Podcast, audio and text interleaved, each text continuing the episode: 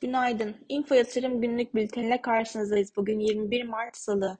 İşsüz endeksi haftaya satış baskısıyla başladı. Gün sonunda satışların derinleşmesiyle birlikte endeks günü %3'ün üstünde düşüşle 4975 seviyesinden tamamladı. Küresel bankacılık krizinin risk işten düşürmesi BIST endeksine de yansıdı. Geçtiğimiz haftadan bu yana global bankacılık sorunu piyasalardaki risk iştahını düşürüyor. ABD'de varlık sınıfında en büyük 16. banka olan Silikon Vadisi Bankası'nın ABD'de artan faizler nedeniyle tahvillerden zarar etmesiyle birlikte iflasın açıklaması sonrası başlayan süreç Avrupa'nın dev bankası Credit Suisse'le devam etti. Credit Suisse'in zor durumda olması ise finansal sistemdeki sorunun düşünülenden de büyük olduğunu piyasalara gösterdi.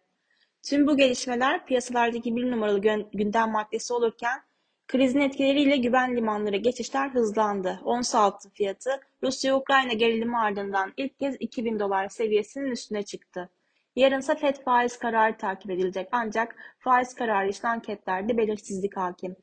Fed'in piyasaya kaynak sağlayıp ileriye dönük projeksiyonlarla genişleyici politikalara geçmesi beklenilirken faizlerin sabit kalma ihtimali anketlerde %26, 25 bas puan artırım ihtimali ise %74 seviyesinde.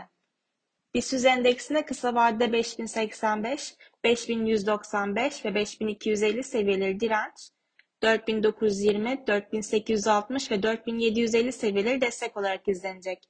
Borsa İstanbul'un güne alıcılı başlamasını bekliyoruz.